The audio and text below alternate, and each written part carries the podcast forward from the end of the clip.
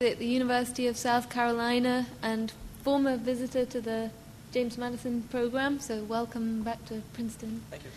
And Liz Harmon, Elizabeth Harmon, sorry, who will be commenting. She is a professor of philosophy in in Princeton, recently poached from NYU, but she's actually technically here as a visitor this year in the Center for Human Values. Is that right?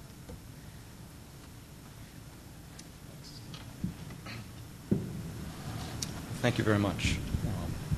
It's a very great privilege for me to be here, and I want to thank the Madison program and Professor Raz. Uh, when, when Brad Wilson invited me, first mentioned this possibility to me, uh, is Brad, Brad is not here yet, but um, is he here? Oh, there he is. There he is. Um, he, he made a pitch, as if a pitch really needed to be made, that you know, that I should say yes, come.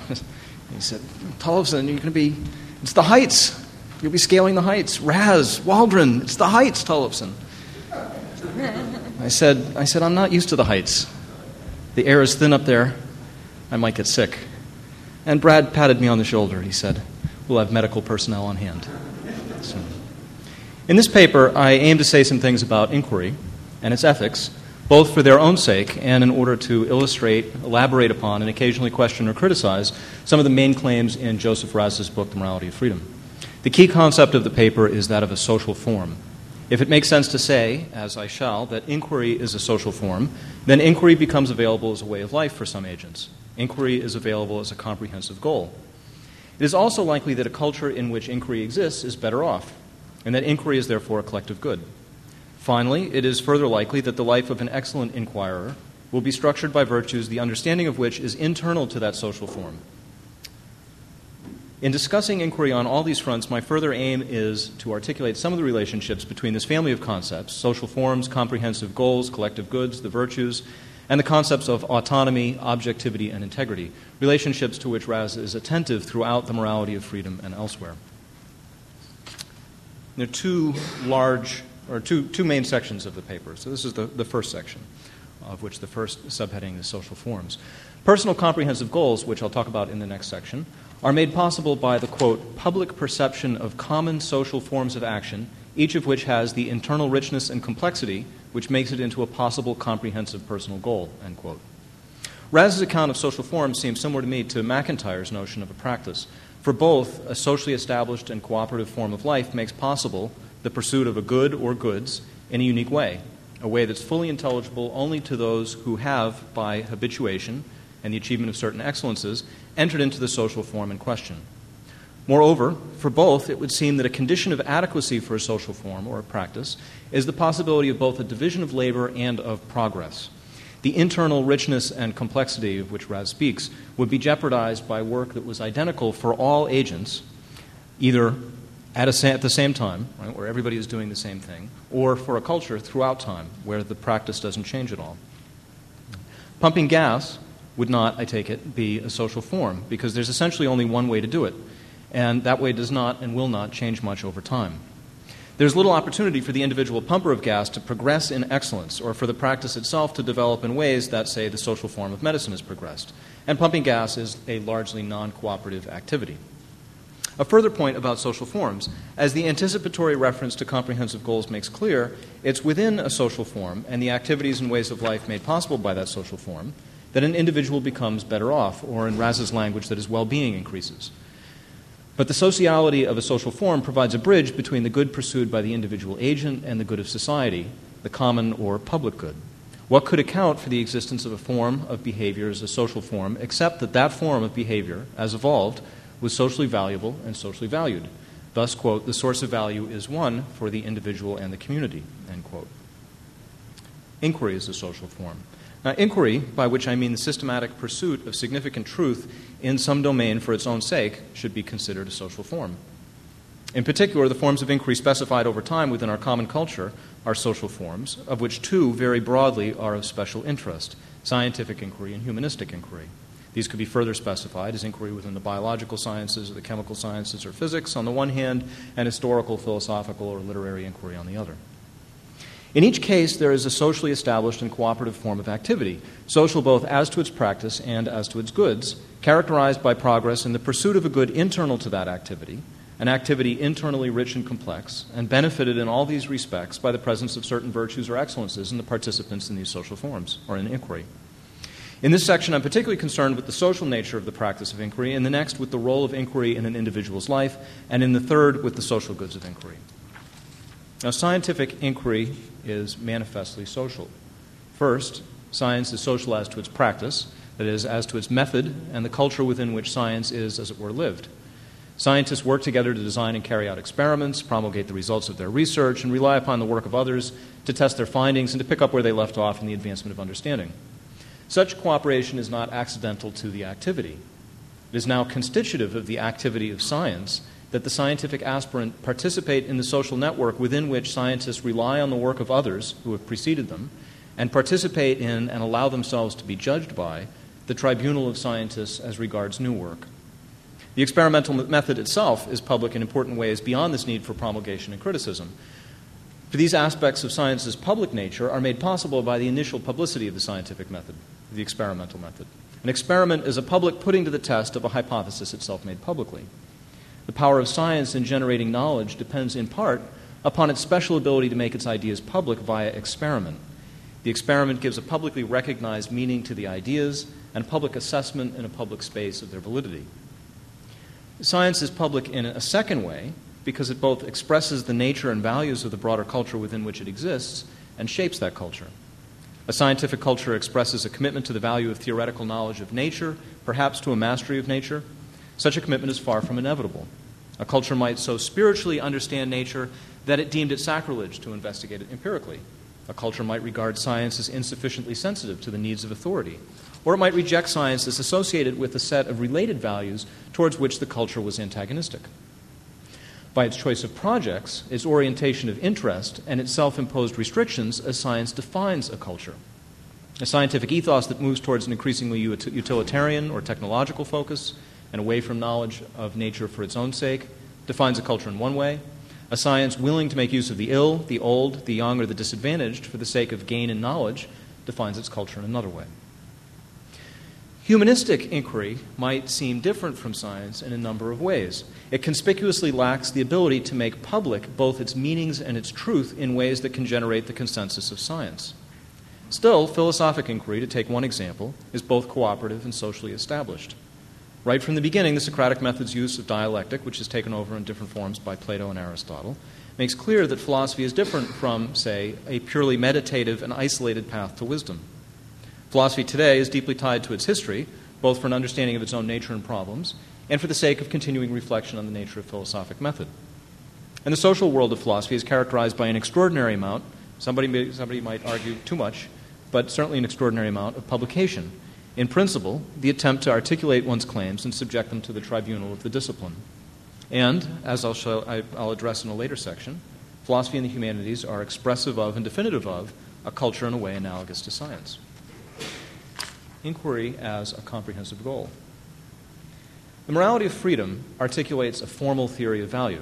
That is, it does not fill in the theory with a full account of what values there are, although it discusses some. But Raz provides an account of human well being that ties well being to an agent's successful pursuit of goals, and those goals are justified by where those goals are justified by reasons. Raz distinguishes helpfully these notions from notions of self interest and biologically determined needs and desires. Well being is not unrelated to self interest. Fulfillment of biological needs is typically a precondition for the capacity to pursue well being. But our goals present themselves to us as objects for evaluation, and our willingness to adopt and maintain our goals is dependent on a positive judgment of their worth. Amongst our goals are those that Raz describes as comprehensive, and our well being is, accordingly, more deeply tied up with such goals. Raz writes, quote, Other things being equal, if a goal permeates all aspects of one's life, it and actions serving it are more important than if it affects only a short span of one's life or only a few aspects of it. End quote. But Raz continues this, quote, is not a recommendation to embrace pervasive or life encompassing goals. Some people do, others are seized with horror at the thought. I know of no reason to prefer one tendency against the other, end quote. But I think that there are such reasons. Why should we think that a commitment to some pervasive, comprehensive goal or goals is essential to well being rather than just one way of pursuing well being among others? The answer lies in value pluralism itself. Human beings are faced with a multiplicity of goods, frequently specified as social forms and general ways of life from which they must choose. These various goods and ways of life are, as Raz stresses, mutually incompatible in the sense that they cannot be jointly pursued successfully, and incommensurable in that each gives reasons, irreducible to the reasons given by the others, for action on their behalf. Further, the more significant social forms have internal to them a set of normative demands they make on their practitioners and a conception of how normatively those demands are to rank relative to the norms to other norms and opportunities that might be faced by an agent. It's not, for example, available to a doctor to simply drive by an unattended accident in order to pursue her commitment to playing the Tuesday night softball game. Adequate pursuit of many social forms thus can only be achieved by focus and more or less exclusive commitment. To become an adequate carpenter, doctor, or musician, one must devote a part of one's life to that activity, so as to be able to achieve in time the excellences necessary for success in that domain. But because of the limits of time and ability, and the inevitability of conflict, given the internal demands of each social form, it's unreasonable for an agent to make too many such commitments, or to make commitments with no thought as to how they may be jointly pursued. Harmony of commitments is necessary. This harmony is only achievable, however, in a way consistent with excellence and success in some social form by hierarchy. Some commitments must be such as themselves to play a structuring role in ordering other commitments in their appropriate places. And not all social forms are capable of playing this structuring role. Some are pursued primarily for the sake of instrumentalities such as money, some activities are insufficiently open ended to be sustainable through a life, such as the commitment to a completable goal. But some practices, or social forms, are precisely capable of sustaining a comprehensive commitment and structuring the pursuit of other, less comprehensive goals within an agent's life. These social forms typically wear their architectonic nature on their sleeves in the form of internal normative priorities they demand with respect to other social forms and practices. And marriage is a paradigm of such a social form. Commitment to such a comprehensive goal is, as Raz argues, constitutive of an, agent's character, and thus of what integrity is for an agent, for that agent. Integrity re- requires a continuous alignment of the agent's will in accordance with the values of the social form to which she's committed. Inquiry seems, like medicine or marriage, to be capable of playing such a structuring role in an agent's life. That is, it is a suitable, comprehensive goal for an agent, although not a mandatory goal. Inquiry is difficult, requiring skills that cannot be obtained all at once, and inquiry into a worthwhile subject will not be quick or easy. So, inquiry will be successfully pursued only over a long and sustained period of time.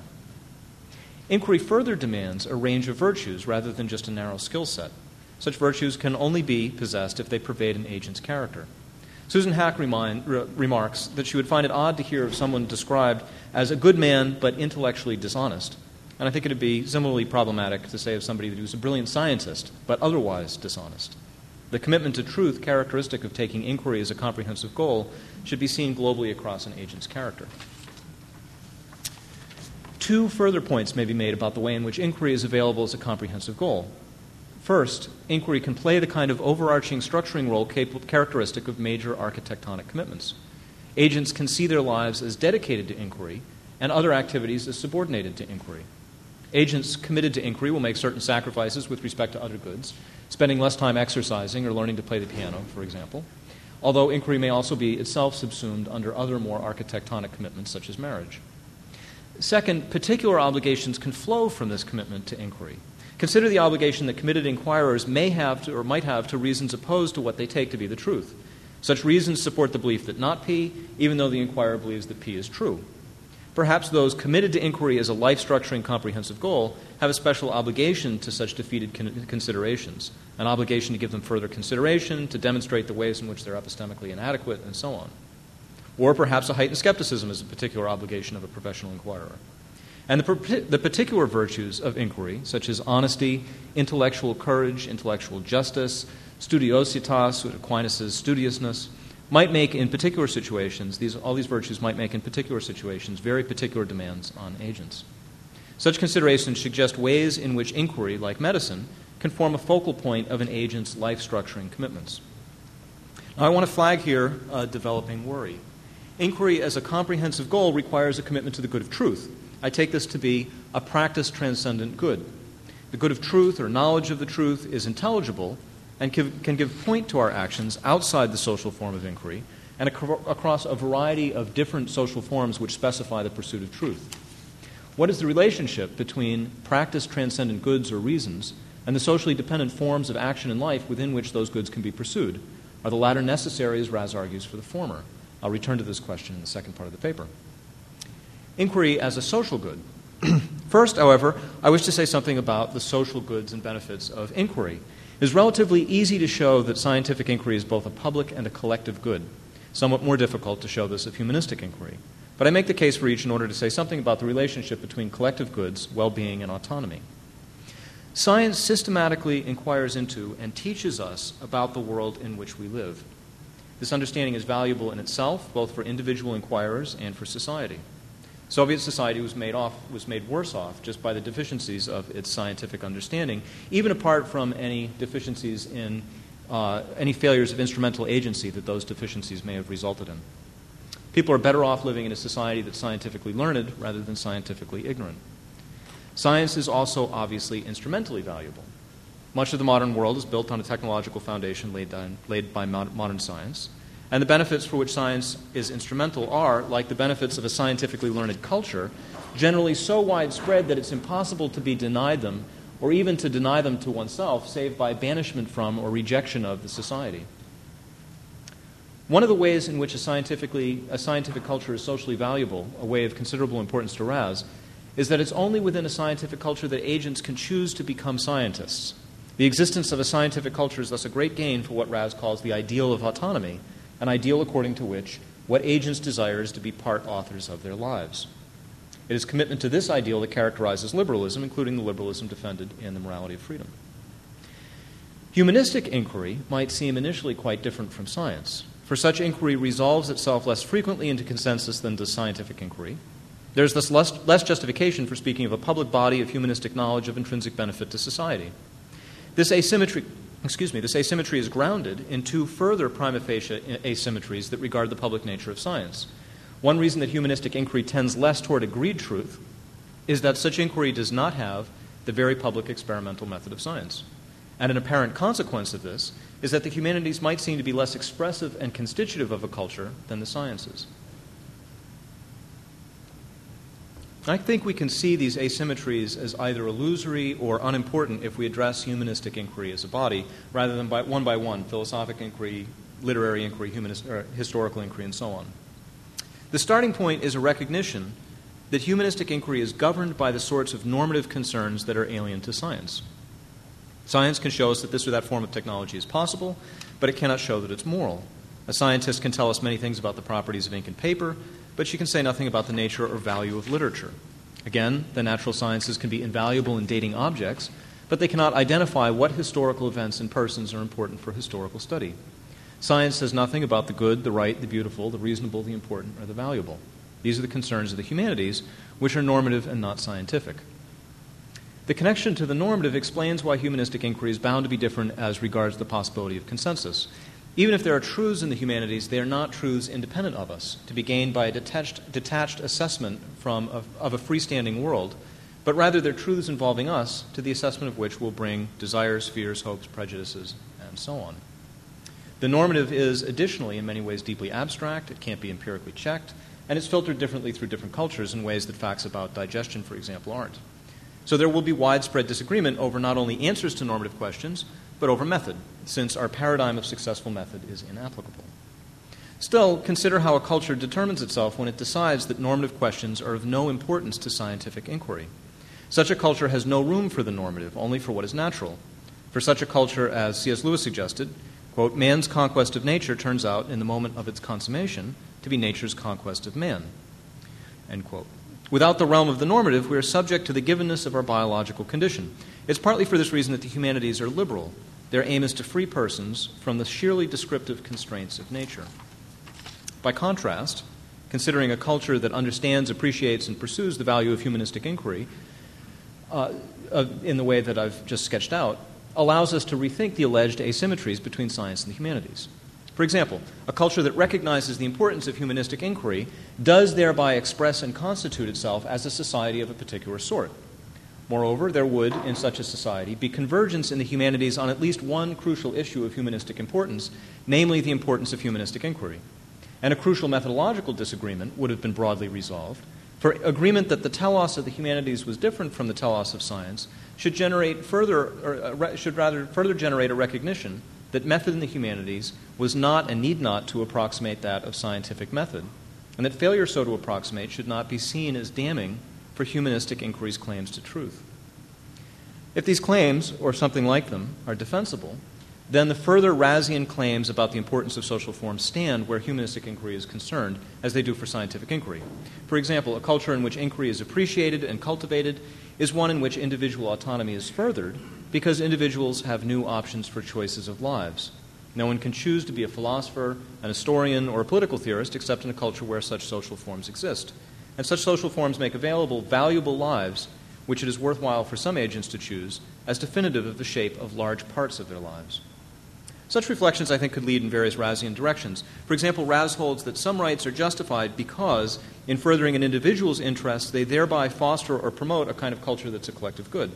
So, the story told so far about both the sciences and the humanities would generate a particular account of the nature of the right to academic freedom and its relation specifically to a culture of inquiry. In the remainder of this section, however, I'll briefly discuss the relationship between a collective good such as inquiry and the ideal of autonomy. And then, in the second larger, se- second main section of the paper, I'll look at the question of objectivity.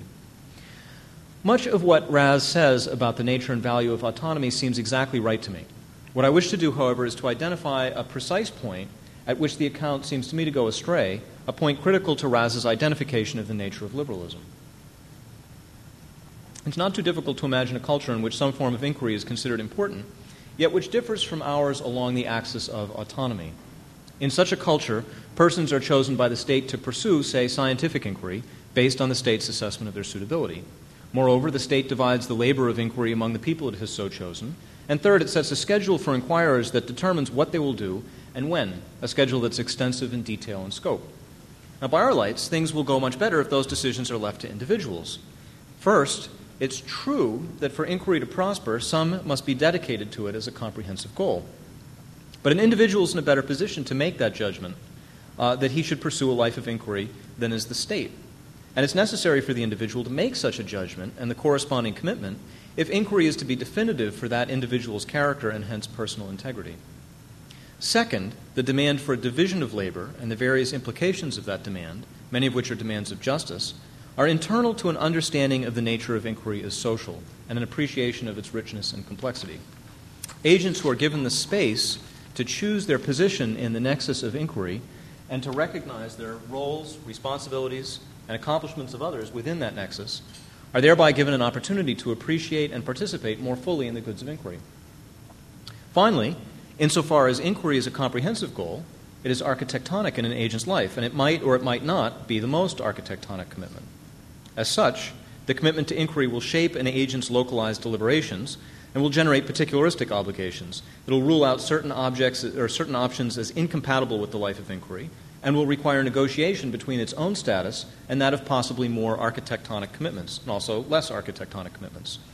This fine grained work of deliberation can really only be done well by the agent who has made the commitment and understands its scope, its relationship to other commitments, and its relationship to the variety of unique circumstances within which the agent finds herself.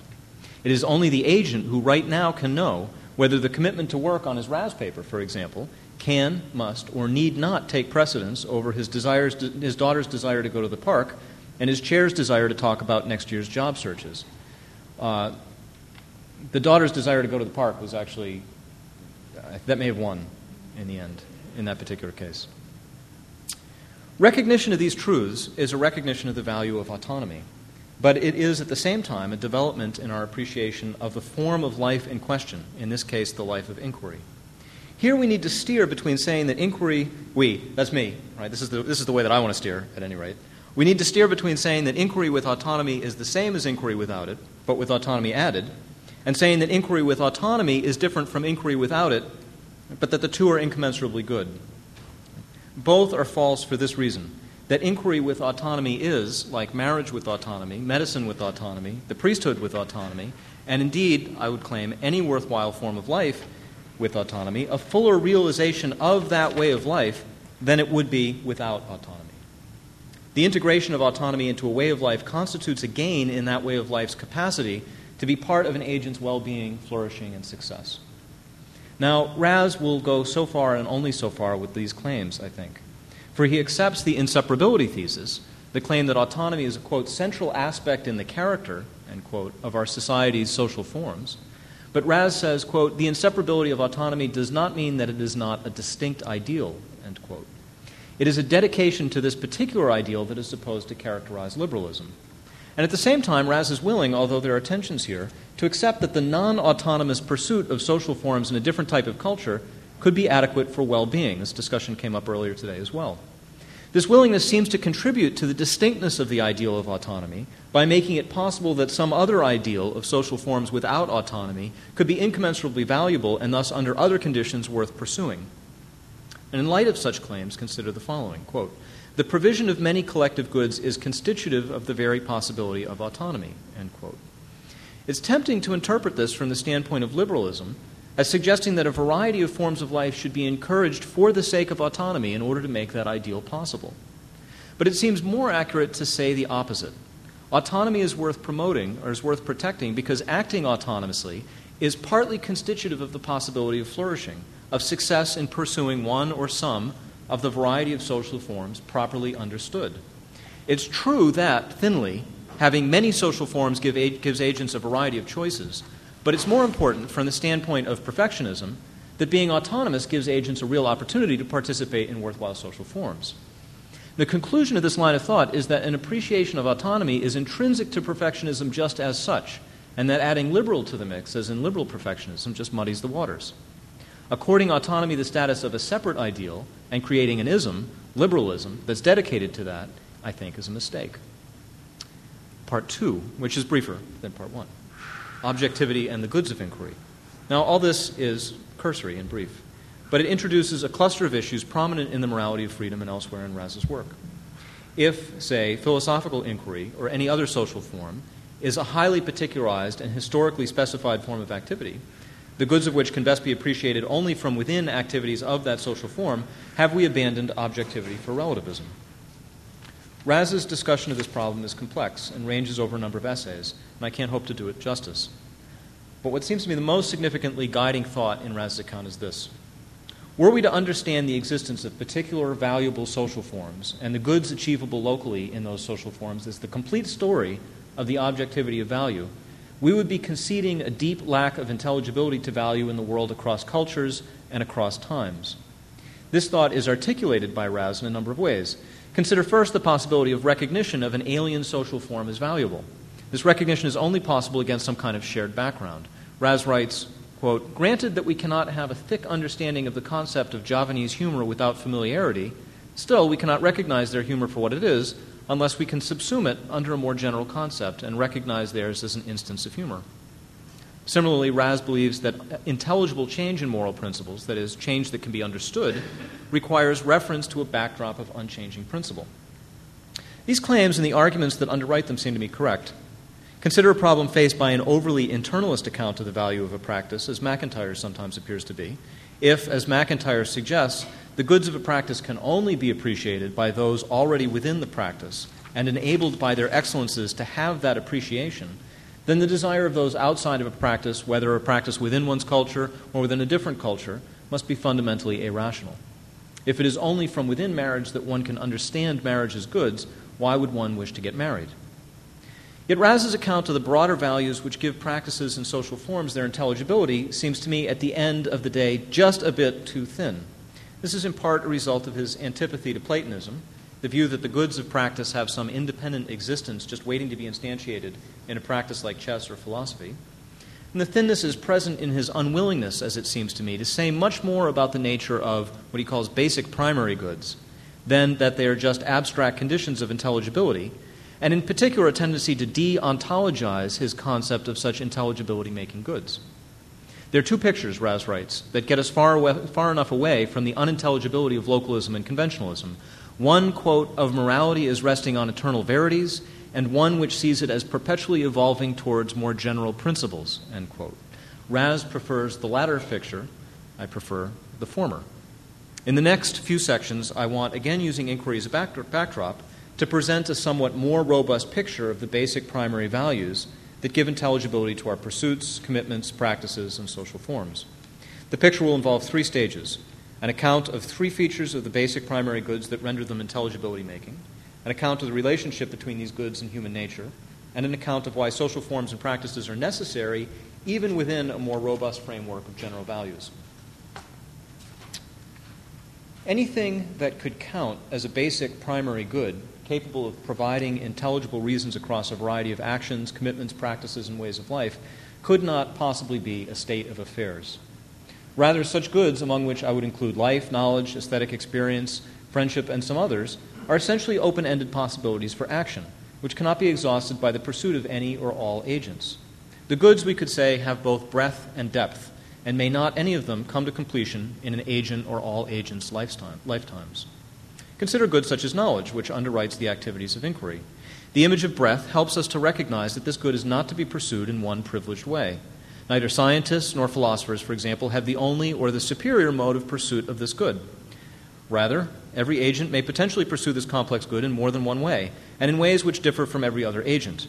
Even within the field of philosophy, there are an overwhelming number of ways of engaging in the practice, specific forms of service to this particular good. But beyond the practice of philosophy, the good of knowledge is pursued whenever an agent pursues a question out of curiosity, criticizes a previously accepted assumption, or even reads a newspaper, most newspapers. It's pursued in the large variety of other forms of inquiry. And it's pursued not only in the practices of inquiry, as they've developed in the West, but in earlier cultures in the activity of speculative mythologizing, and in some Eastern and Western subcultures in meditative practices and mysticism. The breadth of the goods is a correlate of their status as impersonal and intelligible. They're not agent relative, they're not particulars, as, for example, the objects of sensible inclinations considered as motivating are. When an agent sensibly desires some state of affairs, this state of affairs, considered precisely as such, is a reason or a quasi reason only for the agent with that particular desire. But basic goods are intelligibly good for all agents and provide the same basic reasons for action for all agents. Goods also have depth. And this, too, is related to the denial that goods are essentially states of affairs. Dewey thought that all final ends were final in the sense of being completable, but this is false. The goods of life and health or knowledge or friendship are never completed. They always remain, there always remain new possibilities for pursuit of these goods, many of which are only made available to agents by their already having pursued these goods to some extent or other. This incompletability underwrites the possibility of excellence and creativity in the pursuit of goods, both in an individual's life and across the lives of generations. The biological sciences today are vastly more advanced than they were 200 or 2,000 years ago, but they're neither finished nor are they finishable. When a tradition of inquiry flourishes, the advances of previous generations are built on the current generation, which will be sure to provide resources for future generations so that the progress may continue. Similarly, in an individual's life, a successful pursuit of knowledge is one which opens up new possibilities previously unseen and allows the agent to develop new insights previously unimagined. By contrast, if basic goods were states of affairs, then as Dewey indicates, virtues would be narrowly, te- narrowly technical skills, and the meaningfulness of pursuit of goods would be threatened precisely by the possibility of completion of the pursuit. For having accomplished a good, an agent would be left with nothing further to do. And if, on the other hand, the agent did not accomplish the good, then pursuit would have been meaningless because it would have failed to achieve its end.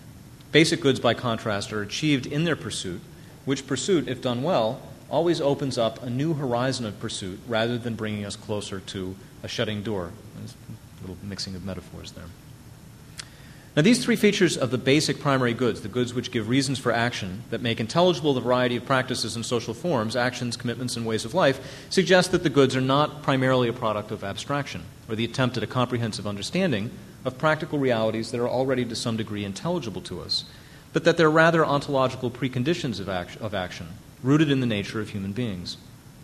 The goods, that is, seem best described as expressing the limited range of human potentialities. Limited, that is, in the sense that they are the potentialities of human as opposed to canine or feline nature, but these potentialities are unlimited in the senses described above. They open up a manifold of ways for human potentialities to be developed, and a continuing and uncompletable opportunity for that development. And to say this, I take it, is to attempt to nudge Raz and any other perfectionist thinker in the room in the direction of a natural law view. What I want to suggest is that this picture of the basic primary goods, a picture that is slightly more ontologically rich than Raz's picture, and more in keeping with the timeless verities image than with the evolution towards general principles picture, is still friendly to the deep importance of social forms. The basic primary goods can be pursued in a potentially infinite, degree, infinite variety of ways. And in at least some of those ways, they can be pursued to increasing degrees of depth. But just as no individual can successfully pursue any good to a significant degree of depth if she does not focus not just on a good, but on a particular path to the good, so successions of agents through time cannot explore the depths of excellence in the pursuit of goods if they do not capitalize on the pursuits of those who have gone before them.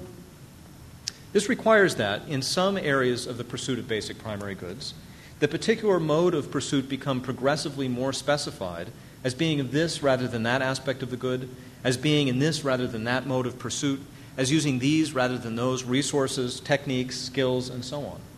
But this, in fact, is simply to say that the pursuit of basic goods across generations, if it is to be progressive, must specify itself into a series of practices or social forms in which the wisdoms, techniques, and foci of past generations are made more determinate in a variety of ways.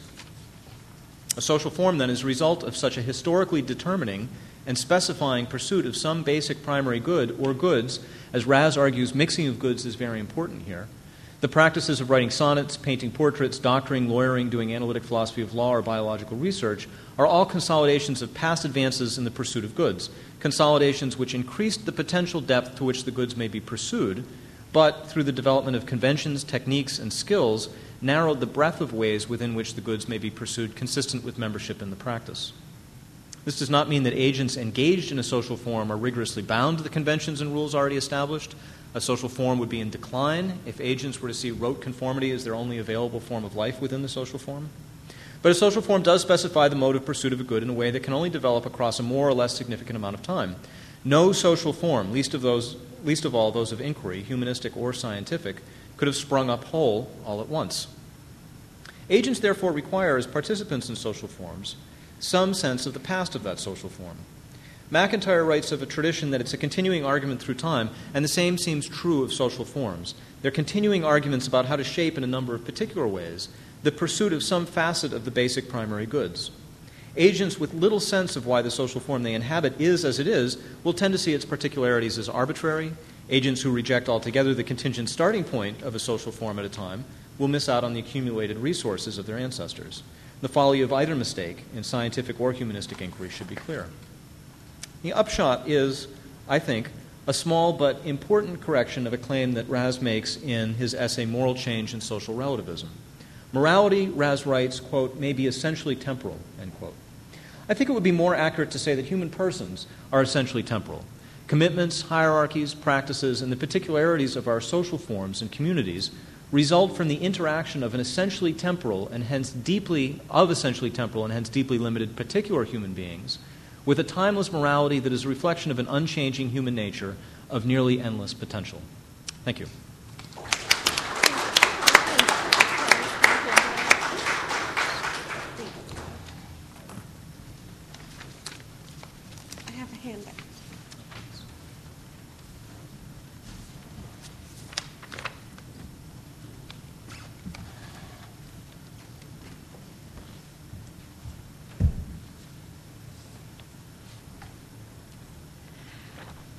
I'm very honored to be here and to be part of this event. Um, Tamsin has brought down my handout, which is going around. Um, I want to start by saying that it's been a great pleasure to think about Chris's rich essay um, in anticipation of today's event. And there are many interesting issues raised in the essay. I'm only going to talk about a few of them. Okay, um, Chris begins by making two claims. The first um, is the claim of Raz's, and Chris embraces it. The second um, is a claim of Chris's. The first claim is that a person's well being is improved by having a project that involves pursuing a goal. That seems right to me, too. Um, the second claim, and in some, in, which is in the starting point for the paper is this claim that one such project that can make your life better to pursue is the project of inquiry. This also seems true. Chris goes on to make some more specific claims about how the different projects in a person's life should fit together. And he quotes Raz as saying, and this is on the handout, um, other things being equal, if a goal permeates all aspects of one's life, it and actions serving it are more important if it affects a short, um, if it affects a short span of one, are more important than, not that, than if it affects a short span of one's life or only a few aspects of it. But this is not a recommendation to embrace perva- pervasive or life encompassing goals. Some people do, others are seized with horror at the thought. I know of no reason to prefer one tendency against the other. So says Raz. Chris says, well, actually, there are reasons to pursue such goals. And I want to start by asking what claim Chris is making here. And um, I can see two different claims that Chris might be making. One is quite strong, and this is claim three on the handout. Chris might be saying that a life goes better if it is structured around one central project, and thus around one goal, with this central project getting absolute priority over any other project. Um, some of what Chris says suggests to me that he has this claim in mind, but perhaps Chris is making the weaker claim, claim four, that a life goes better if it involves a project that permeates many aspects of the life. Um, and claim four would be compatible with um, such projects, um, sometimes only sometimes taking precedence over other projects and other projects, sometimes taking precedence over those projects. Now, Chris points out that there are some meaningful pro- projects that require a great deal of commitment. So, being a doctor or a musician are projects um, that are not compatible with too many other projects like that.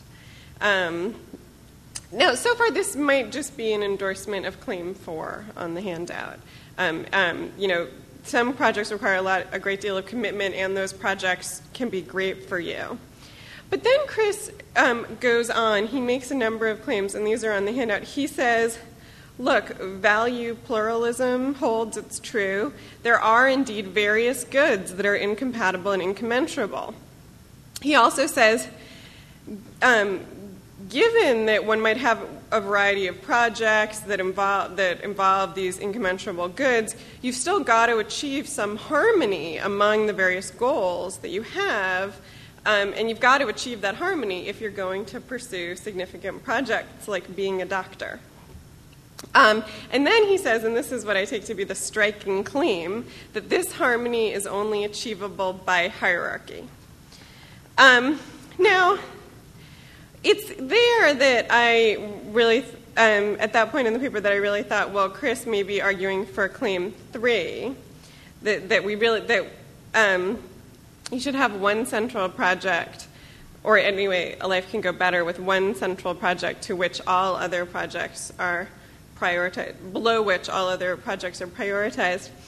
And if the argument is supposed to go via the claims that I've offered on the handout, I think it's not a good argument. Um, it reminds me of an argument that I once heard when I was flipping channels on my television, and there was a television preacher on. And he said, in a family, decisions have got to be made.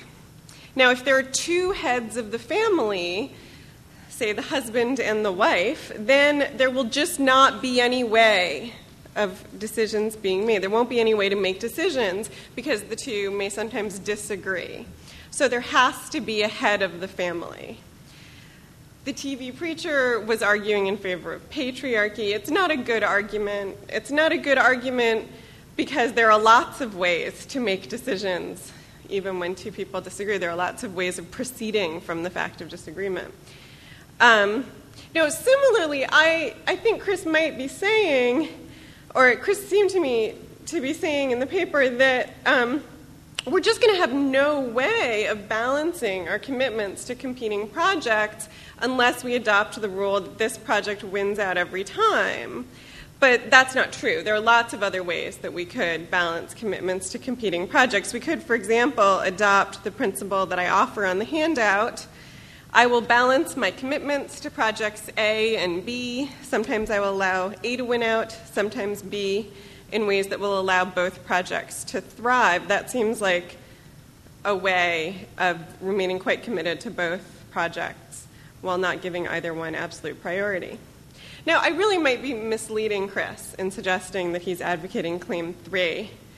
Um, he might just be advocating a weaker claim, not just claim four, but he might be advocating the claim that some hierarchy among your projects is valuable. It's valuable to have some projects prioritized over others, though it may be that some projects get equal status in the hierarchy. And some of what he says suggests that that's really what he has in mind. Um, when I did think that Chris was advocating claim three, and I, I, remain agnostic on the point of whether Chris is advocating claim three, though I think we'll learn shortly. Um, I at first thought that Chris meant, you know, so it's good to have one project that everything else is prioritized below, and that project should be inquiry. And that seemed a really unattractive view to me. Um, and even Chris does say at one point, quote, agents can see their lives as dedicated to inquiry. Um, there's a strong reading of that where, um, where it's the claim three version. Um, this just doesn't seem like a recipe for a good life to me. Um, it makes me think of those academics who are so driven that they utterly neglect their families or they neglect to have families. Um, it seems to me that these people haven't really figured out how to live. Um, maybe that's too strong a claim. Um, maybe I should just make the weaker claim that at least that's not the only good life possible. That's not a better life than people who try to incorporate families. But other things that Chris says suggest that if he's advocating a life at which one project is prioritized beyond all others, he doesn't necessarily mean it should be the project of inquiry. It might be, for example, the project of a marriage. And that actually seems much more plausible to me that um, someone might be committed to their marriage beyond everything else. That, that's the primary commitment, and um, that might make one's life better. But I think that that is a bit of a cheat because I think it's part of our conception of a successful marriage that it involves balancing other aspects of your life. Um, all right. Now I'm going to turn to talking about some other things that Chris says and turn to the other side of the handout. Chris goes on to talk about the way that the project of inquiry is a social good. The fruits of inquiry are good for society, and the availability of inquiry as a life project is good because it's good that different life projects be available. Now, in this section of the paper, Chris makes some provocative claims about the difference between the sciences and the humanities. For example, he says that the sciences tend more toward consensus than the humanities, and he attributes this to two factors. First, science relies on experiments.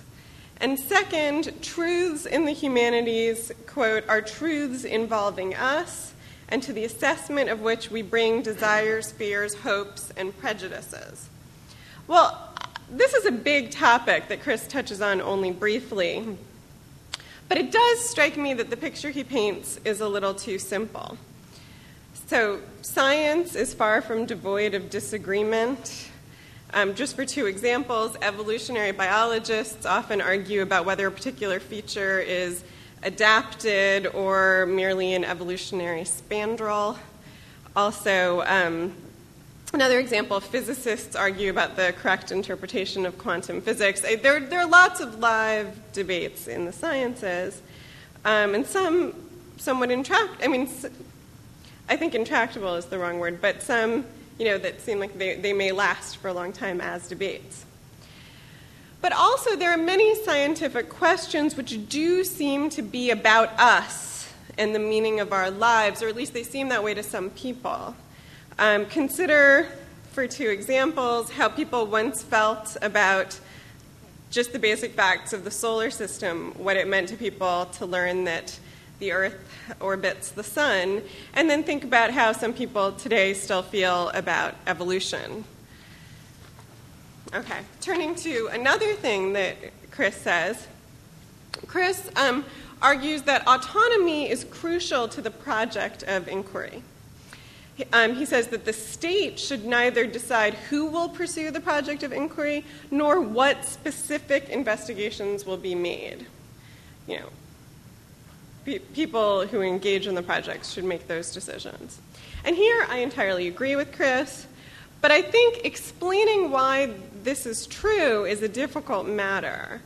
Um, for example, Chris says, quote, it's only the agent who right now can know whether the commitment to work on his Raz paper, for example, can, must, or need not take precedence over his daughter's desire to go to the park and his chair's desire to talk about next year's job searches, end quote. Well, that's not true. It's not true that the agent is the only one who can know what he should do in that kind of conflict. Tragically, we all know people who get this stuff wrong, and we know better than them what they should be doing. We know people who systematically privilege their work over their families in ways that are ultimately destructive of their well being. Marriages break up over this stuff, and it's bad for the people whose marriages break up. And we know people who systematically privilege their minor but immediate academic obligations over their serious research in ways that are destructive of their careers. Um, I, I don't mean to use these examples to argue in favor of paternalism and intrusion into people's lives, but just to point out that whatever the right argument is against paternalism, it's not that agents always know best, so they should be left alone. Okay, finally, the claim in Chris's essay which struck me the most was his claim about the relationship between autonomy and projects such as inquiry. Chris says that Raz points out that autonomy requires the availability of a diverse menu of life projects, but Chris urges the reverse is also true. Many projects require autonomy. And this is not because when you consider the life in which you're engaged in the project and you have autonomy and the life in which you're engaged in the project and you lack autonomy, this life is better. It's not just that, it's that the project of, auton- of inquiry, say, um, is more truly engaged in and more legitimately um, pursued if you have autonomy. So as Chris says, the pursuit of a project such as inquiry becomes, in the presence of autonomy, quote, a fuller realization of that very way of life. This seems right to me. Thanks.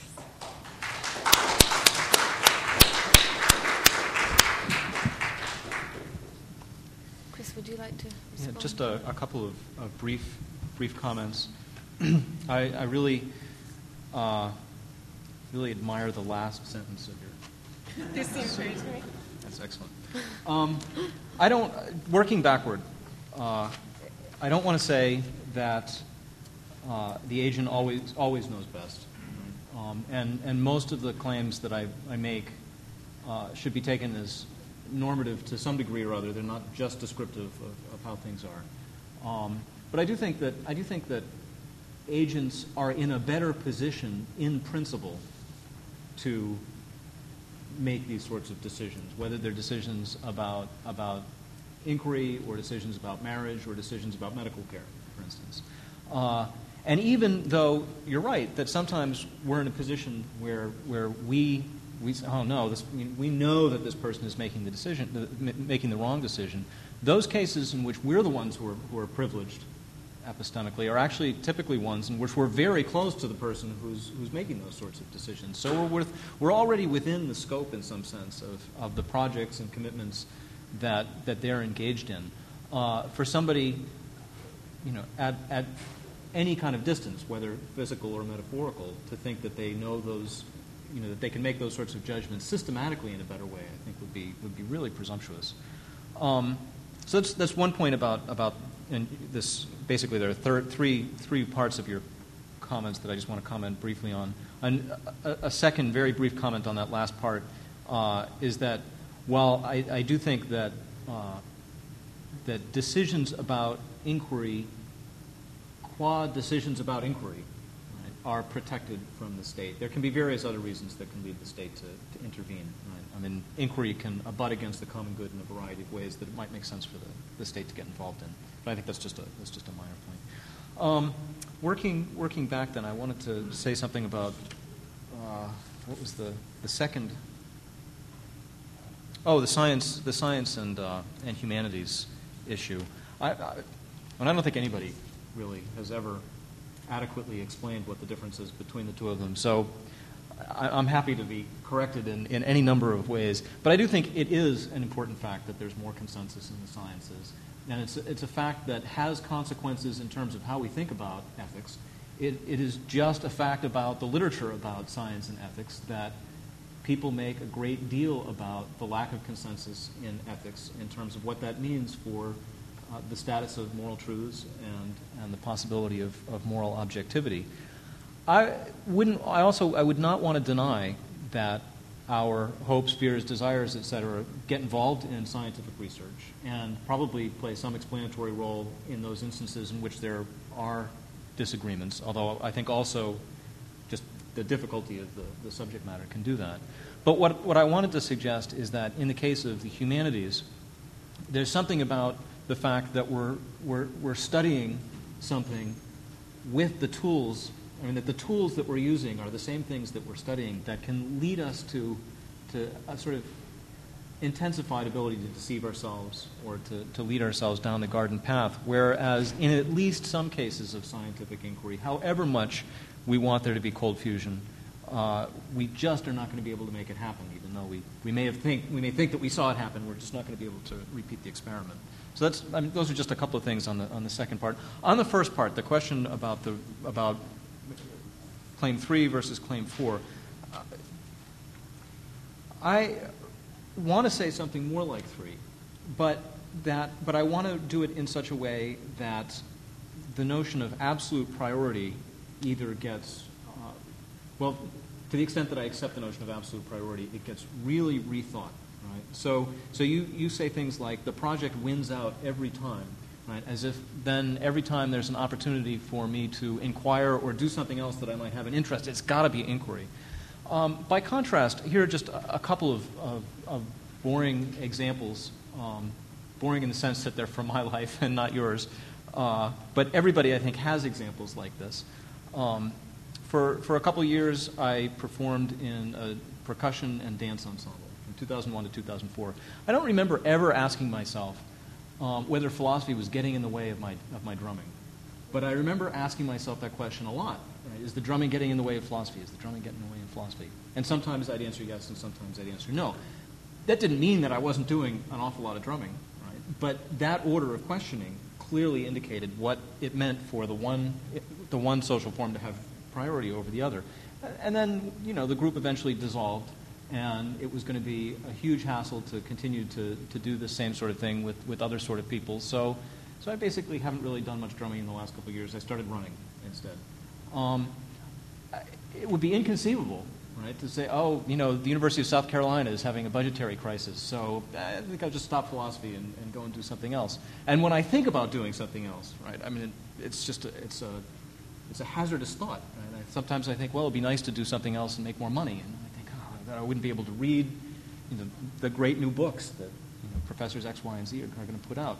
Now, none of those suggest that, that inquiry has absolute priority or that it wins every time or that everything else has to be instrumentally subordinated. But, and this will be my final point on this, right, at the same time, it was always true when I was drumming, and it's actually, I think, still true when, when, when I run. And every philosopher that I've talked to who has some sort of serious avocation outside of philosophy has confirmed this that although these things are not straightforwardly instrumental, instrumentally good to doing good philosophy, there is some way that they contribute to, to our life as philosophers. They make, they make that life itself go better, right, for being able to, to do something else, sometimes in a philosophical spirit, but not necessarily. I don't have an explanation, a full explanation of why that's the case. But I think it's important, and it also shows that this relationship of priority is not going to have these negative consequences, that it's natural to think the notion of hierarchy brings with it. Thank you. Questions from the floor? Yes.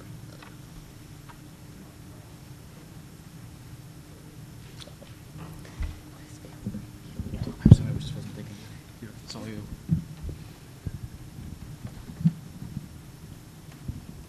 Um, I'm not quite satisfied by the way, way, you respond to Elizabeth's argument about paternalism because I think you make it too trivial. And by putting paternalism, especially in the context of state paternalism. But I think your argument, as you gave it, and as Raz presents it, is against every form of paternalism, also the paternalism of people in your direct surroundings. And I must confess that in the field of inquiry, I'm often terribly paternalistic.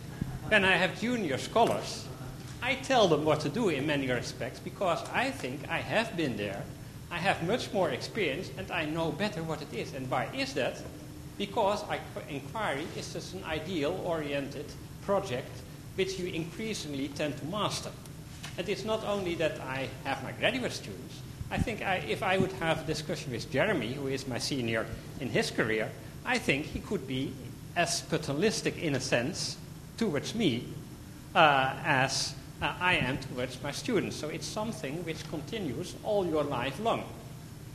So I would say precisely the arguments you give about saying an inquiry is goods oriented, ideal oriented, I'm in my terminology, uh, is an argument by paternalism is part of the essence of inquiry.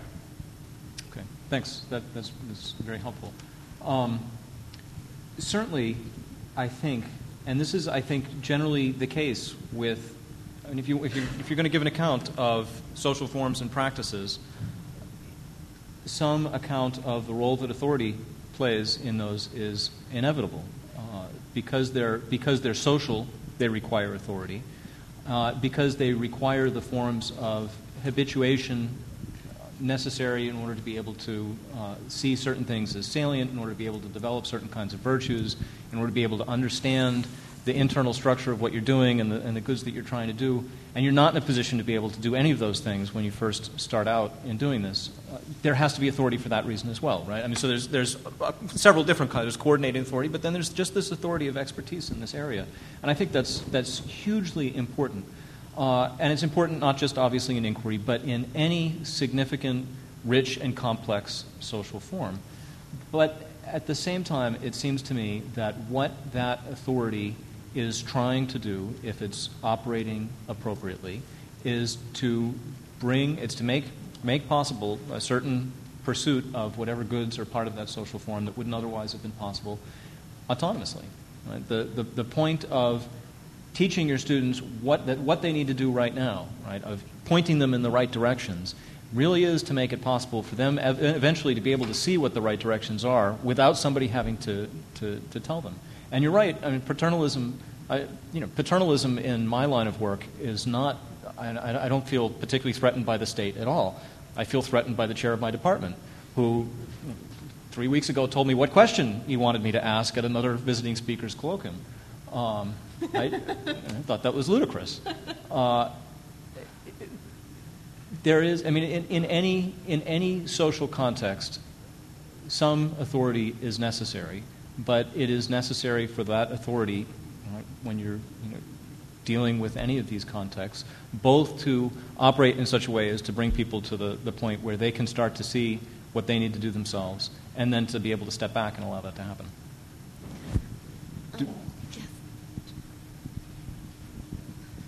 Um, that's very interesting. I was going to ask whether there was also another line that you wanted to pursue. Um, in responding to uh, Liz's point about paternalism, that even if the senior person knows better than you do how your time would be best structured, still there might be some sort of, it, it might wreak havoc for him to impose that on you. Yeah. Um, various reasons because there are so many parts of your schedule that only you can control. But uh, I like this other argument no, uh, as well. I think. I mean, it's. it's I mean, the, effectively, what you're saying is that there is a difference between paternalistic interference oriented to the eventual production of an of a uh, autonomous scholar and paternalistic interference um, proceeding on the assumption that autonomy would never matter.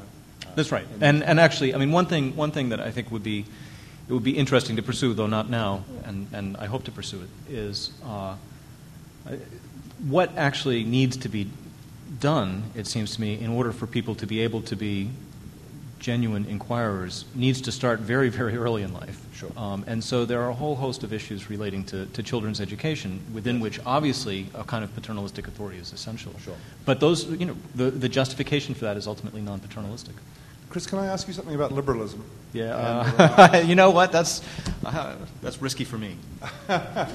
Okay, so you said, look, suppose it is the case that all of these enterprises, just considered in themselves, whether it's the practice of medicine or the pursuit of scientific inquiry or um, uh, the worship of God or whatever it is, they'll all go better uh, if pursued autonomously. And that's not a theory about um, people need autonomy, it's a theory about these enterprises Right. need autonomy. And so the best perfectionist account of these enterprises would include autonomy. And then you say, well, you know, therefore it just muddies the water for Raz or anybody else in, uh, who accepts these arguments that you've made to add liberal to the mix, as in liberal perfectionism. According autonomy the state is a separate ideal, an liberalism, that is dedicated to that is a mistake. And I suppose in that form it would be. And I don't want to be all defensive about liberalism or anything like that. But I always understood it was it was it staked out a truth claim of exactly the form that you make, that all manner of things will go better, including people, and including the enterprises to which they dedicate themselves, uh, if uh, they are pursued autonomously and in an environment supportive of um, autonomy. And this is not put forward as a, as a, a, a hobby, nor as a matter of taste. Uh, you know, we happen to like autonomy, but we know there are people who don't. It's put forward effectively as a truth claim uh, by people. I mean, J.S. Mill, I think, is the, the clearest example. Who knows whether he ever wanted to describe himself as a liberal or cared about the label? But to the extent that there is this um, way of thinking, it stakes a truth claim. Um, and it seems to me it's a truth claim that's roughly in the ballpark of what you're saying, unless I mean, there, was, there was a remark that you made, maybe in your response to Liz, unless you think that liberals are staking a truth claim about what's important for individuals and saying nothing about what's important for the enterprises as such that they may engage in. Um, and I suppose that's possibly true of some, of some liberals, but it seems a broad enough label to comprehend, again, both, and the sort of all manner of things will go, uh, all manner of things will go better. You know, uh, government will go better, uh, science will go better. Um, if Locke is right, then the pursuit of religion will go better. It's going to end up being a question about labels, but do you have any response? It, well, yes. I mean, it is partly that question about labels, and, and I'm being just a little bit rhetorical at that, at that point. I, yes, definitely, I think. Uh, perfectionism and, and sort of a classic form of liberal, liberalism, you know, historically classical form of liberalism, just they overlap in very, very nice ways. Um, but the, the historical trend of liberalism looks to me like it, in some respects, has followed this trend of then detaching right, autonomy and liberty from the perfectionist aspect of the theory and privileging that in one way or another way, right? Right. So, but in various ways to the expense of the. Yeah, I think there's a danger of political liberalism, for example. Yes, absolutely. Um, and, and, so, and so, yes, I mean, is my, at, at the end of the day, is this a, a liberal position within, within the, the, the broad tent of liberalism? Yes, it is. Um, but but it, I, it doesn't seem to me that the label is necessary, right? Um, and that when we have the label, it gives rise to the possibility of, of various mistaken understandings of what that ideal is all about. But, but that's, not a deep, that's not a deep answer to your, to your question. Wasn't the deep question? Professor Raz had a comment about that, I think. opportunity to join behind Jeremy again. Um, on, on the same passage in your talk, t- two things about it. Uh, you say creating an ism, liberalism. Well, I don't know who created that ism, but if anyone did, which is possibly not the case, it happened some hundreds of years ago. So saying, saying it's, it's not necessary you know, it reminds me, you know, what, what is necessary? The chair is not necessary, we can talk always about seats with backs or something like that. Well, why does it matter whether it's necessary or not necessary? Why accuse people of creating things which they haven't created? There's something which rears its uh, so-so head when you, one comes to this context, which, which, is not, which is not really relevant to an academic discussion. There's nothing in what you said there which impugns any truth about political morality, unless this does, that a result of your discussion is that it is a mistake to think that autonomy is a, a separate ideal. Again, you make it as if somebody accords autonomy the status of a separate ideal. Well, I don't know of anyone who has the power to accord anything the status of any kind of ideal. But talking of autonomy, its undetachability, which, as, which is a point on which we both agree, does not in the least tend, I think, to show that it is not a separate value, unless you think that the following observation, all novels and all movies will be better if they have humor in them, shows that humor is not a separate virtue. So I don't think that that shows that humor is not a separate virtue, and I don't think that, it, that the undetachability of autonomy shows that autonomy is not a separate virtue. So I don't find the argument there. Okay. Um,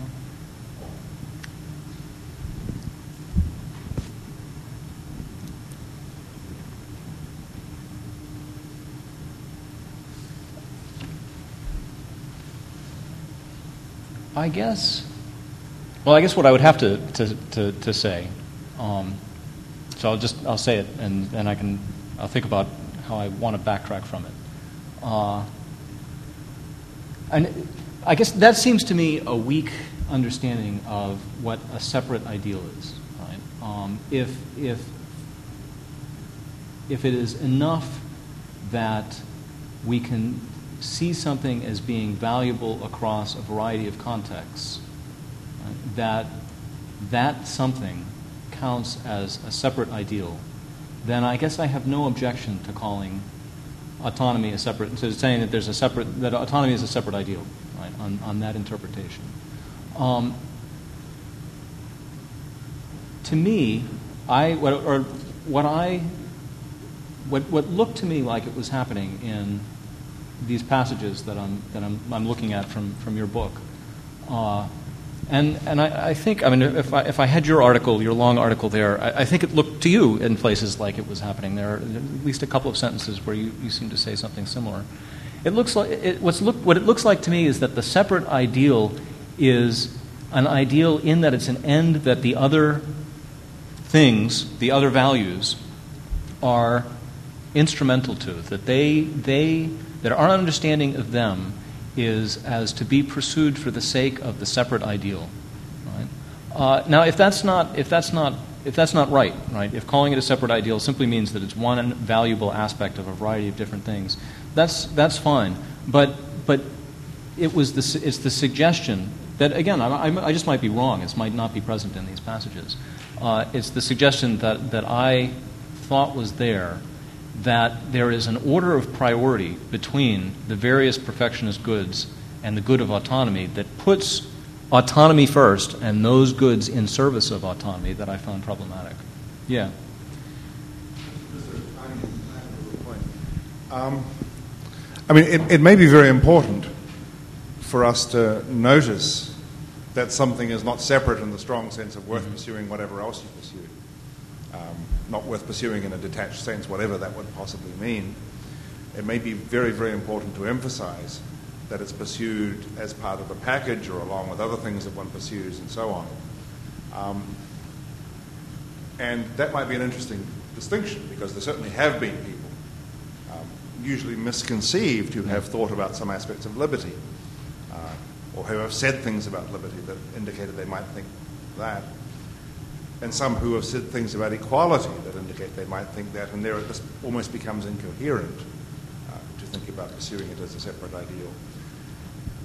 Packaging it a, under the heading of a general body of political thought you know, that may have been originated, I, as I understand it, liberalism was invented by a Spaniard in the early 1900s, but whatever, the word, yeah, liberalism. Um, having it as part of a package alerts you to the fact that other things might be at stake, and in the regular liberal package, it's associated with um, certain things and not others. And one way of reading, I think, what you're saying is that that may be the wrong package to alert you to the relevant interconnections with other mm-hmm. ideals.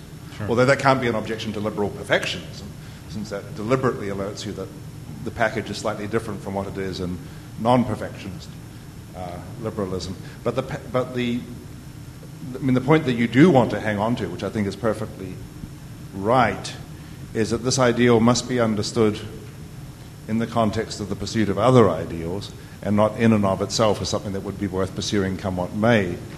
Um, I think then the packaging becomes right. important because it, it helps to key us into a heritage of thinking about relations between these different ideals. And, and maybe and here, just to go back to the, the humor, the humor case, uh, and it seems to me that, that somebody can. So uh, now I'm, I, I think I, I want to agree that I mean, going to say some things about humor, and somebody might decide to write books because I mean, somebody humor might be their thing, right? They're they're interested in being funny, and so and they might be skilled enough that they can be funny in a couple of different mediums. So they they want to write books in order to be funny, and they want to you know, do stand up in order to be funny and to do some films in order to be funny. Right? And that is what I want to suggest is not helpful for, as a way of thinking about autonomy. Right? We don't want to pursue medicine in order to be autonomous or to, be, or, or to have the, the possibility of pursuing medicine and various other things in order to be autonomous. According autonomy the status of separate ideal in that sense, in the sense that I think you can accord humor the status of a separate ideal, I think that that gets the package wrong. That's not the package that I want to say is, is the helpful one. I just wanted to say that I find uh, people who crack jokes all the time among the most tiresome people that I ever come across.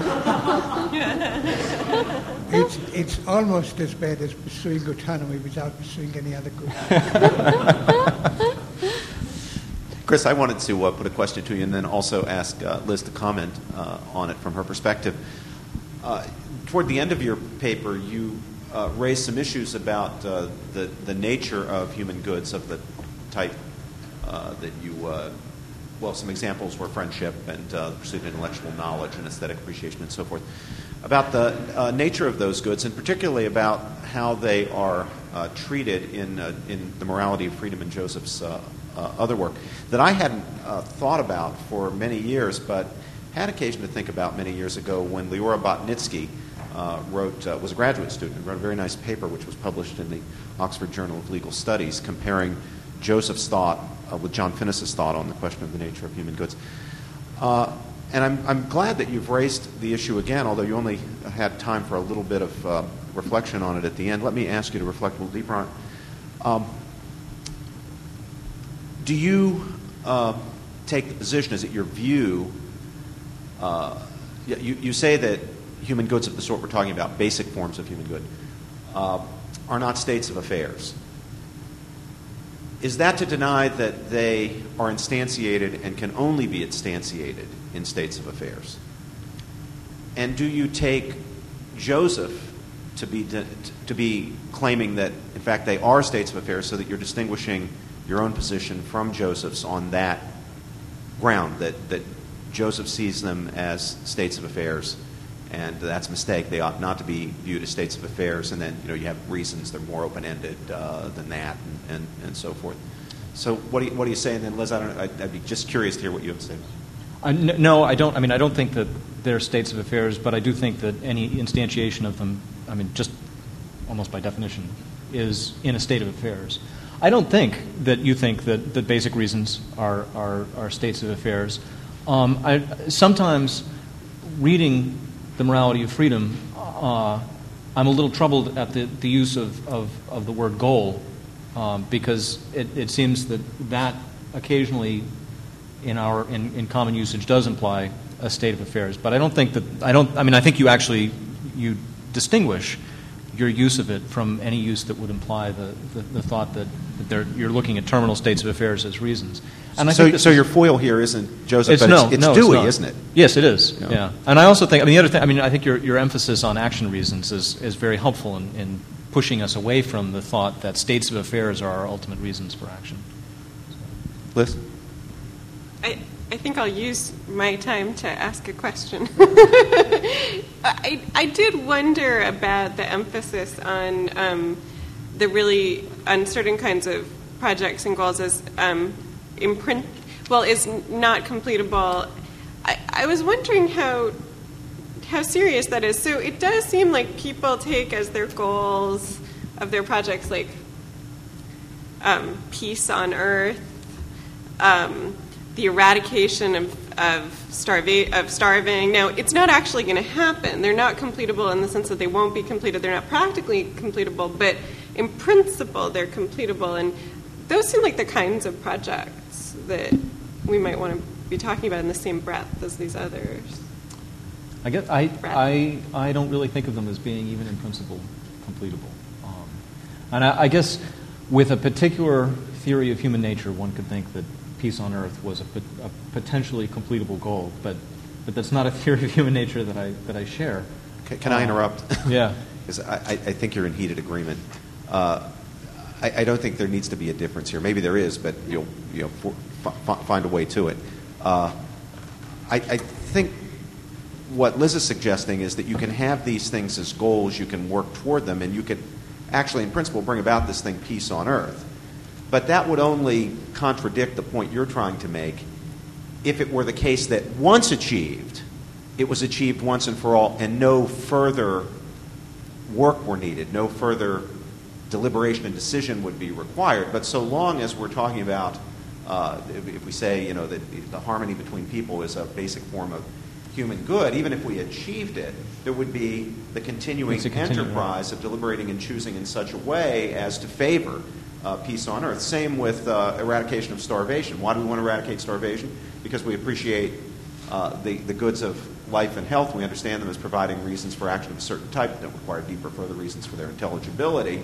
But once we've got people fed, we've got to keep on feeding people. It wasn't as if life and health then suddenly disappear as providing reasons for action because they're no longer relevant does, does, that make sense? So that that seems right. It seems right that once we've no more starvation, we still got to be careful that no starvation develops. Um, I well, well, but not just no starvation. We've we've got to make sure that all, all, the rest of the things for the sake of which we act to to bring about human health. We want people to exercise, and we want people to take good care of themselves, and, and, and all that. so life and health so, remain good. Right. So there's two points there. One point is that even the, the projects that I said were completable aren't really completable because there's always more people and you want to be take care of them too. But then also, um, perhaps a deeper worry that the projects I was talking about maybe aren't aren't pursued for their own sake, but are pursued for, for other reasons, and then the other reasons endure and give continue to give us projects. Um, it does seem like um, the, the the fact that there keep being new people that need to, I mean, that does seem it, like. Um, they could be the same people, though. I mean, you don't need you don't need new people. Yeah, right? you need the I, same okay. people. The thing that motivated you to fight starvation, that is the the health and the preservation of the lives of these people. Even if you've beaten starvation, you know, keep getting people and keeping people healthy is just an ineradicable goal. I mean, you, you, all of us has, has to have to pay attention to that throughout our entire lives. So it remains a good that can provide a reason for acting of the relevant of the relevant sort. I mean, is there any, is there any reason to doubt that really? And, and it's not as if peace on earth is this instrumental goal who that is instrumental to the goal of interpersonal harmony. I mean, it just is interpersonal harmony. It's an instantiation, when it's achieved, of interpersonal harmony. Yeah. Here you go. The best I can do for mankind is eradicate smallpox. There you go. right? And and um, and it, there I am working away feverishly, and it looks like we're down to the last five cases of smallpox. And I say, "Good Lord, you know something's gone wrong. This this is a goal in danger of com- of completion." Um, and it's It must not any- be that valuable then. that's right, but, but anybody who was committed to it would no doubt be committed to other things. But whether we would want to say that goods have this necessary feature of illimit- uh, illimitability, or rather the reasons that are associated with the pursuit of goods are usually likely to have an open-ended commanding structure. I mean, what I want, yeah, I want to say that particular the goods, the goods are the reasons, right? And and the person, yeah, the person who, who the goods that give that, that provide us intelligibility to pursuing the, the cure for smallpox. Right, so for the instance. thesis is not that no projects. Right, it's right, right. And, and that person, you know, I mean, if that person is sensible, then, then that person will have some larger commitment to the good of people's well being by way of health than just that particular project. I mean, otherwise, you have no reason to live after you've, after you've completed the project. And it seems to me really, really problematic. I mean, if you put, you put all your eggs in the, in the completion of your novel or in the, the satisfaction of, of your particular scientific project, um, then it, it, it actually seems to me that, that you're not genuinely committed to the, the larger scale reasons that, that underlie that. I mean, you know, why, why think that there was nothing left to do once you had satisfied those I was those thinking goals? there might be, I mean, with certain projects, there might genuinely be a sort of a nunc dimittis aspect to it, you know, that, uh, The, the projects themselves, yeah. Right. But they, I, I- they, need, they need a larger framework within, within an agent's life, it seems to me. Oh, uh, yeah, got- Alex. Oh, sorry. Uh, there was somebody behind you too, Alex. that. Um, so, Chris, I was, I was sort of curious about the last bit of your paper um, when you say that you know Raz's tying objectivity to intelligibility was too thin, and you say, well, we should talk about these primary goods and talk about human nature. I, I really didn't quite see why you thought that, right? Because I mean, I, you know, as I understand Joseph's picture, it's right, right. We look across these different practices, and we try and make sense of them. We can abstract from the particular practice and say, oh, well, look, right. We find all over the place people seem to care about having some kind of family life, though the social form they're realized in is different. And you want to say something like, well, there's some kind of priority to family life, right? And that's somehow an expression of human nature or something like that. I didn't quite see why one would make that move, right? That just seems to make the picture ontologically complicated, and I wasn't sure what the payoff was supposed to be from doing so. Right. No, I, I think that's actually that's a great question. Um, it seems to me that these, these features that I want to identify of, of the, the breadth, depth, and, and incomplete, incompletability of the goods do more than just make what we do intelligible. Right? They do that, but they, they do it because they make it possible. Right? That it's these features of the, this very limited set of goods. Right? You know, it's, you know, it's a, a number under 10, however many it actually is. Right? That these features of these goods are precisely what set already for us the parameters within which we can do anything. Right? Anything at all that we do makes sense for us as specified already by those goods in some way or other. And if that's the case, if they, if, if they make possible right, the horizon of action for us, rather than simply making intelligible what it is that, that we have done, right? If, they, if they're the horizon for us of all possible action, that's, that can only be, it seems to me, because they represent to us in some way the possible actualizations of potentialities that are ours. Right? Now, you might take still a, mo- a fairly thin reading of that as, as a, an account of what human nature is. Right? Well, we have potentialities, and the goods, basic primary goods or reasons point us in the direction of, of actualizations of those potentialities.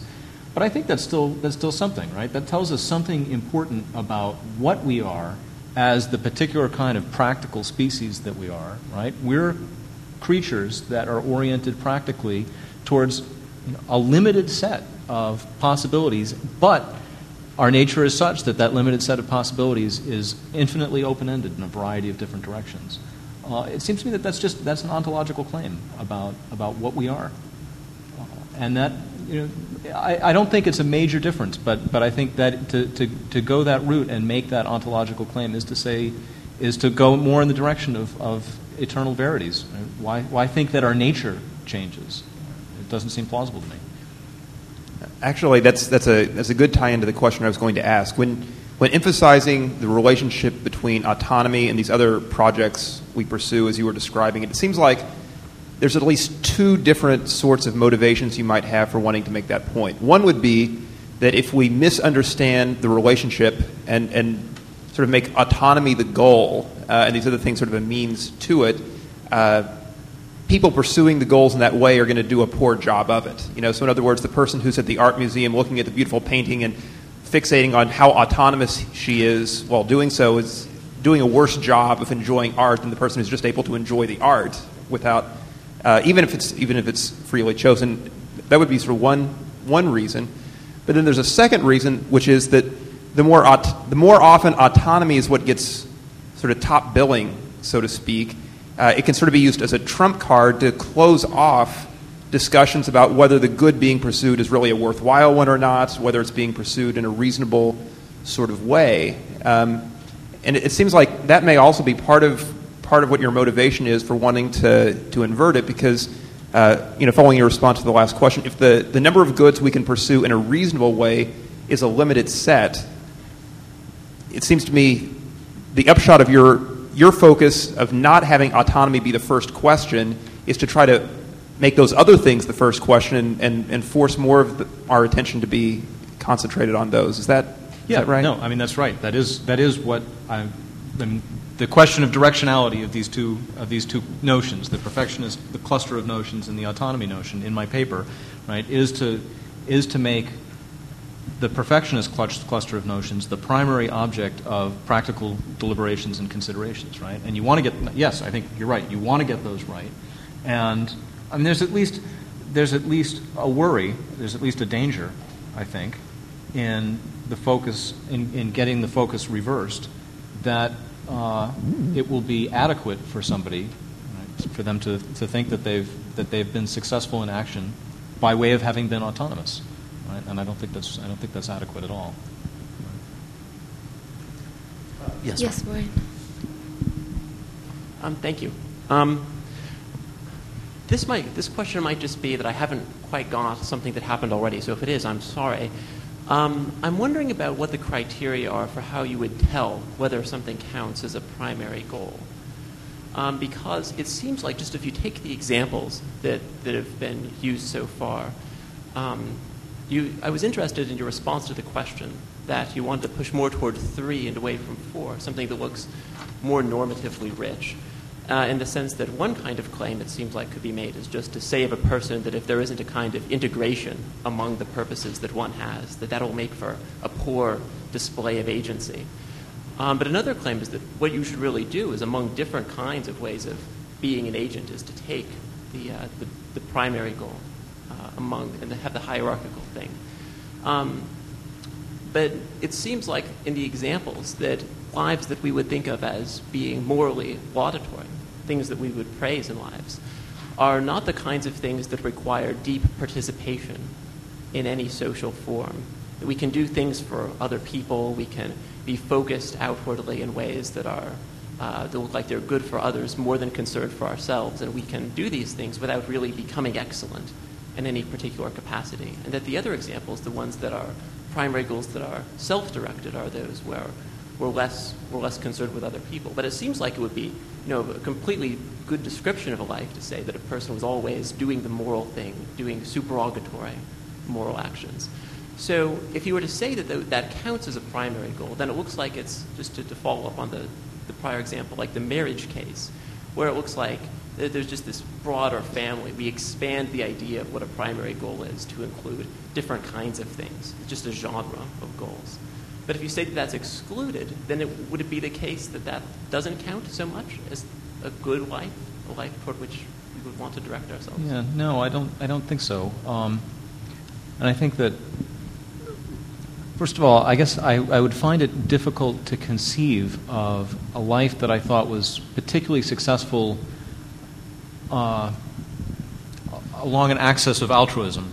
Right? That was, as it were, just what, what the bumper sticker, random acts of kindness and charity or what have you. I mean, a, a, life that was oriented towards others but unstructured by some significant social form. Right? So that uh, one of the ways, obviously, in which lives become deeply structured towards aid to other peoples is through a religious commitment. Right? Others, another way is by way of commitment to some particular form of you know, fairly structured social action for a cause for instance, right? So that you're you're not just doing good things, you know, across a variety of different contexts, but you're doing good things of a particular sort with other people who are pretty much in line with you as regards the importance of this particular kind of pursuit. It seems to me that that, that is both more successful with respect to other the people who are being served and with regard and and more successful as regards the shape of your life right, than, than it would be if you were just pursuing it individualistically or in a way that was not well integrated into the, the overall pattern of your life.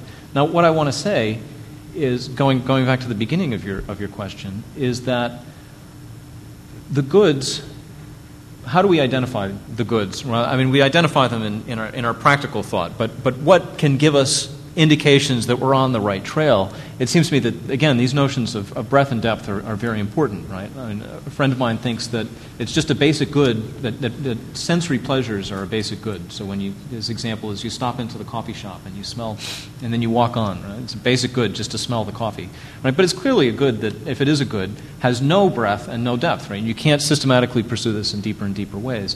It seems to me that the, the basic goods are the ones that precisely provide the opportunities for us through the development of social forms and commitments to be able, together with other people, to do that. And because those goods are not just goods for me or goods for you, but goods for all of us, the social forms that are available to us in pursuit of those are deeply, I mean, they're social, they're, they're socially oriented. And so, in structuring our own life, in being able to provide, to provide form and constitution to the shape of our own life, right, we are also enabled to be able to benefit other people along the axes of those goods that these particular social forms have structured. And it seems to me that's very important right, for us to be successful.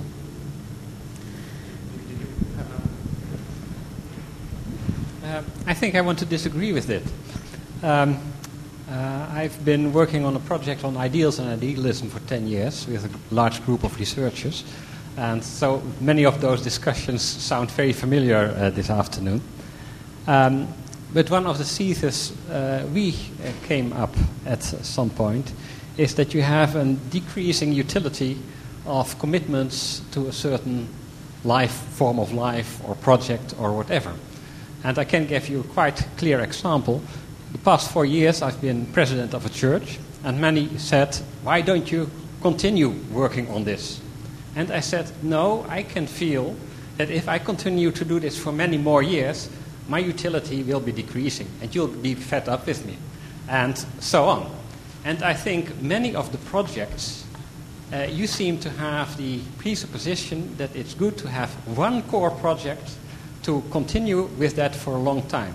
I think many of our valuable projects, many of our valuable commitments, are even better served by switching them and now going into politics for whatever, of going into uh, whatever kind of important forms of life. So I think you need to reconsider under what circumstances it is valuable to continue with working on a project or a form of life, and under what circumstances it's better. Uh, take the example of marriage. Uh, you have one model in which the best goal of marriage is to be with one partner for the rest of your life. But it's equally defensible that at certain points some partners grow apart, and it's better for them to separate and get on with a new project to evolve themselves in a new project. So I don't think you can have a priori arguments whether one of the other argument is better. No, that's, that's I mean, your point is well taken. Uh, and certainly various social practices have, have internal to them different degrees of both possibility and rigidity with respect to what they expect. So, the practice of being a musician, right? And one could do that for one's. I mean, that could that could structure that could potentially structure a very large part of one's life, right? One could see oneself primarily as a musician, and that would have various consequences for a variety of decisions that one would make. But the notion of being a musician doesn't bring with it the necessity of that kind of a commitment, right? It, it, says, well, that's, that's possible, but, but one could also be a musician to some lesser extent.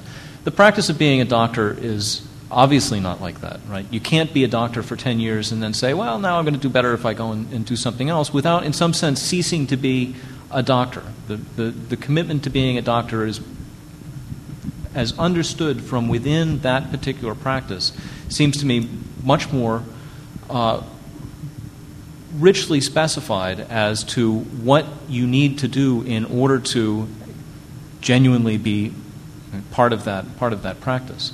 Uh, the notion of marriage, I think, right, actually brings with it a much more robust commitment. Right, um, I think one, in fact, I mean, if you as comparing the, the practice of marriage and the compa- and, and almost any of the other professions, right, it would be insane to have a profession that said.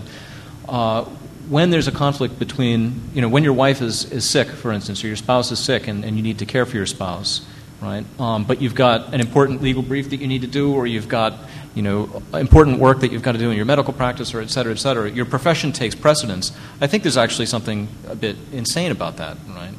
But is there any guarantee that in the social world in which we live, those normative expectations will have been well worked out either in one individual's mind or in a society's mind. No, and this, I mean, I thought Liz's point was, was, was very well made about academics, and you could also then add business people and you could add doctors. I mean, the professions are particularly prone to this, right? The, the tension that comes between work and family is not well negotiated by individuals, and part of the reason it's not negotiated well by individuals is that the professions themselves, I think, have not given adequate thought to what their normative relationship is to other parts of people's lives. And because that's a normative question, it's not going to be just settled by, by you know, conceptual analysis of the nature of the particular profession or by fiat, by somebody. I mean, it actually requires normative thought. What is the relationship between being married and being an academic or being married and being a business person? Okay, well, thank you uh, uh, very much, Chris and Elizabeth and uh, Tamsin. Uh, could I suggest that instead of having the full 10 minute break that we had, had planned, if it's not too onerous uh, for people, if we could cut that to a five minute break uh, just to maximize the amount of time we have with Joseph before we have to end, for the, end for the day and to make sure that we do have some time for discussion after his remarks. So let's take five minutes. But thank you very much.